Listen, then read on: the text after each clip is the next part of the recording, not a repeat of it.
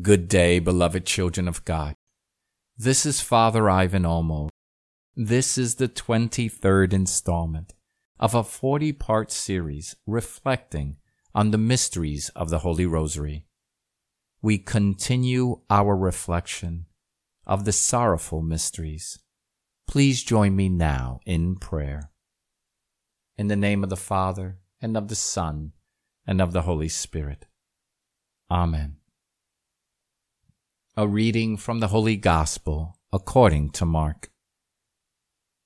Judas, one of the twelve, arrived accompanied by a crowd with swords and clubs, who had come from the chief priests, the scribes, and the elders. His betrayer had arranged a signal with them, saying, The man I shall kiss is the one. Arrest him and lead him away securely. As I pray in the Garden of Gethsemane, I hear the marching of soldiers, the clanking of chains. I hear the anger the hate, the deception, the greed. My heart grows faint. My eyelids become heavy. I am weak, but remain with Jesus. The sound of his sighs, the whisper of his cries leads me to uncontrollable tears. God gives me the grace to see beyond my own sinfulness and to see Jesus suffering in his humanity. He suffers for all humanity. He suffers for you and for me. He suffers for everyone. He loves you and he loves me. Jesus loves everyone. Rejection is so hard for us. We take it so personal. We tend to make everything about us. We make it all about ourselves.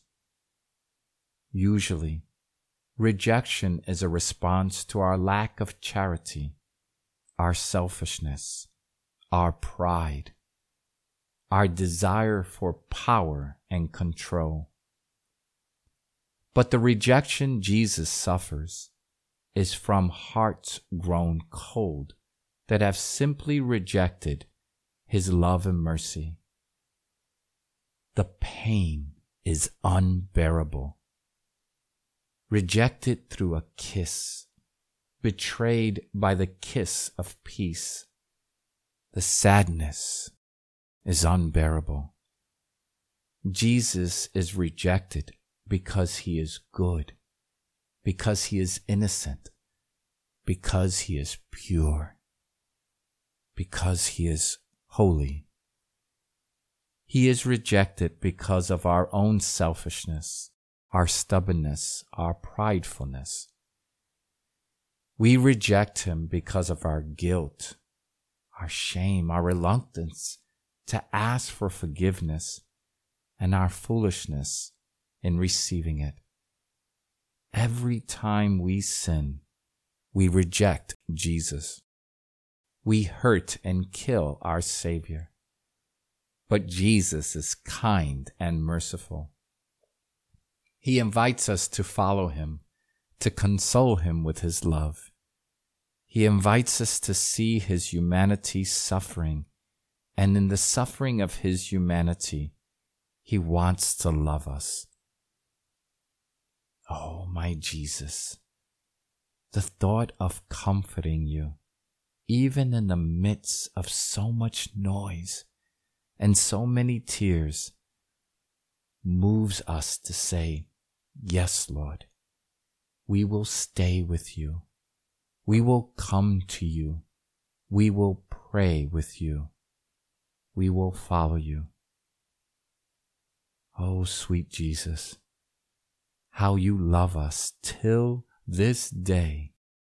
and feel the wounds we cause by our ingratitude and our childishness, our greed, our ignorance. Our thoughts must be like daggers to your divine intellect. Our inappropriate acts like a jackhammer to your blessed hands.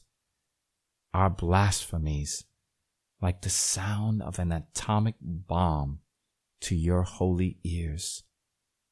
Our pornographic vision like acid to your precious eyes, and the hardness of our hearts like venom to your most sacred heart. Forgive us, Jesus. Forgive us our trespasses. Help us to use your will, your thoughts, your words, your body to atone for our sins and those of the whole world. Jesus, we believe in you. We love you. We trust in you.